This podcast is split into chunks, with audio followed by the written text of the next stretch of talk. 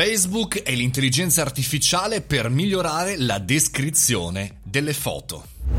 Buongiorno e bentornati al caffettino, sono Mario Moroni e questo è un podcast velocissimo di qualche minuto che io chiamo caffettino perché è come se fossimo davanti alla macchina del caffè da un bel po' di tempo, però purtroppo solo virtuale. Parliamo di Facebook e di parliamo dei suoi investimenti all'interno del mondo dell'intelligenza artificiale. In questo caso eh, parlando della eh, tecnologia denominata ATT, Automatic Alternative Text, ovvero il testo alternativo automatico. Eh, di suggerimento alle foto. Perché? Perché è vero che chiaramente Facebook ha tantissimi eh, contenuti, però non tutti gli utenti possono vederli, questi contenuti, eh, soprattutto eh, le foto. E quindi l'azienda di Mark Zuckerberg ha sviluppato dal 2016 questa tecnologia che permette di generare in automatico la descrizione dell'immagine. Ebbene, questa tecnologia è stata migliorata soprattutto ultimamente grazie all'intelligenza artificiale. Dal 2016 fino ad oggi eh, questa intelligenza l'intelligenza artificiale è riuscita a scoprire, a riconoscere, quindi a descrivere in testo eh, fino a 10 volte eh, quello che poteva fare appunto qualche anno fa. Perché? Perché chiaramente impara, perché? Perché a un certo punto di vista noi utenti facciamo da insegnanti, cerchiamo di spiegare se è giusta o non è giusta. Pensate al solito eh, sistema eh, per capire se sono un robot o un essere umano con la selezione delle immagini, no? Ecco, questo è un esempio per cui questa intelligenza artificiale capisce capisce da noi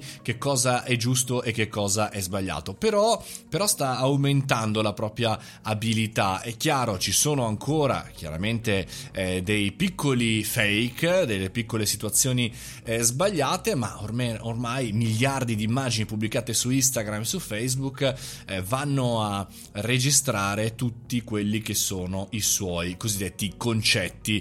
Eh, Facebook, tra l'altro, ha modificato questa tecnologia per fornire eh, la descrizione predefinita per tutte le immagini che noi inseriamo e le descrizioni ad oggi sono ben disponibili in 45 lingue, quindi non soltanto in inglese, non soltanto nelle lingue più parlate. Questo dove ci porterà? Da una parte sicuramente ad avere la possibilità eh, per tutti di utilizzare i social e anche in futuro per altri servizi, quali per esempio il riconoscimento eh, di tutti gli oggetti, i classici oggetti della IoT, Internet of Things, quelli che si connettono, per cui sapere che cosa sto guardando con la camera, io oggetto, sapere come mi sto muovendo, l'utilizzo del delle automobili a guida autonoma, insomma tutto quello che ha bisogno di dati e ha bisogno di big data, perché chiaramente questo è il punto, più dati abbiamo e più chiaramente queste intelligenze capiscono e macinano. Quindi Facebook ha, diciamo, ci ha utilizzati, fra virgolette, fino ad oggi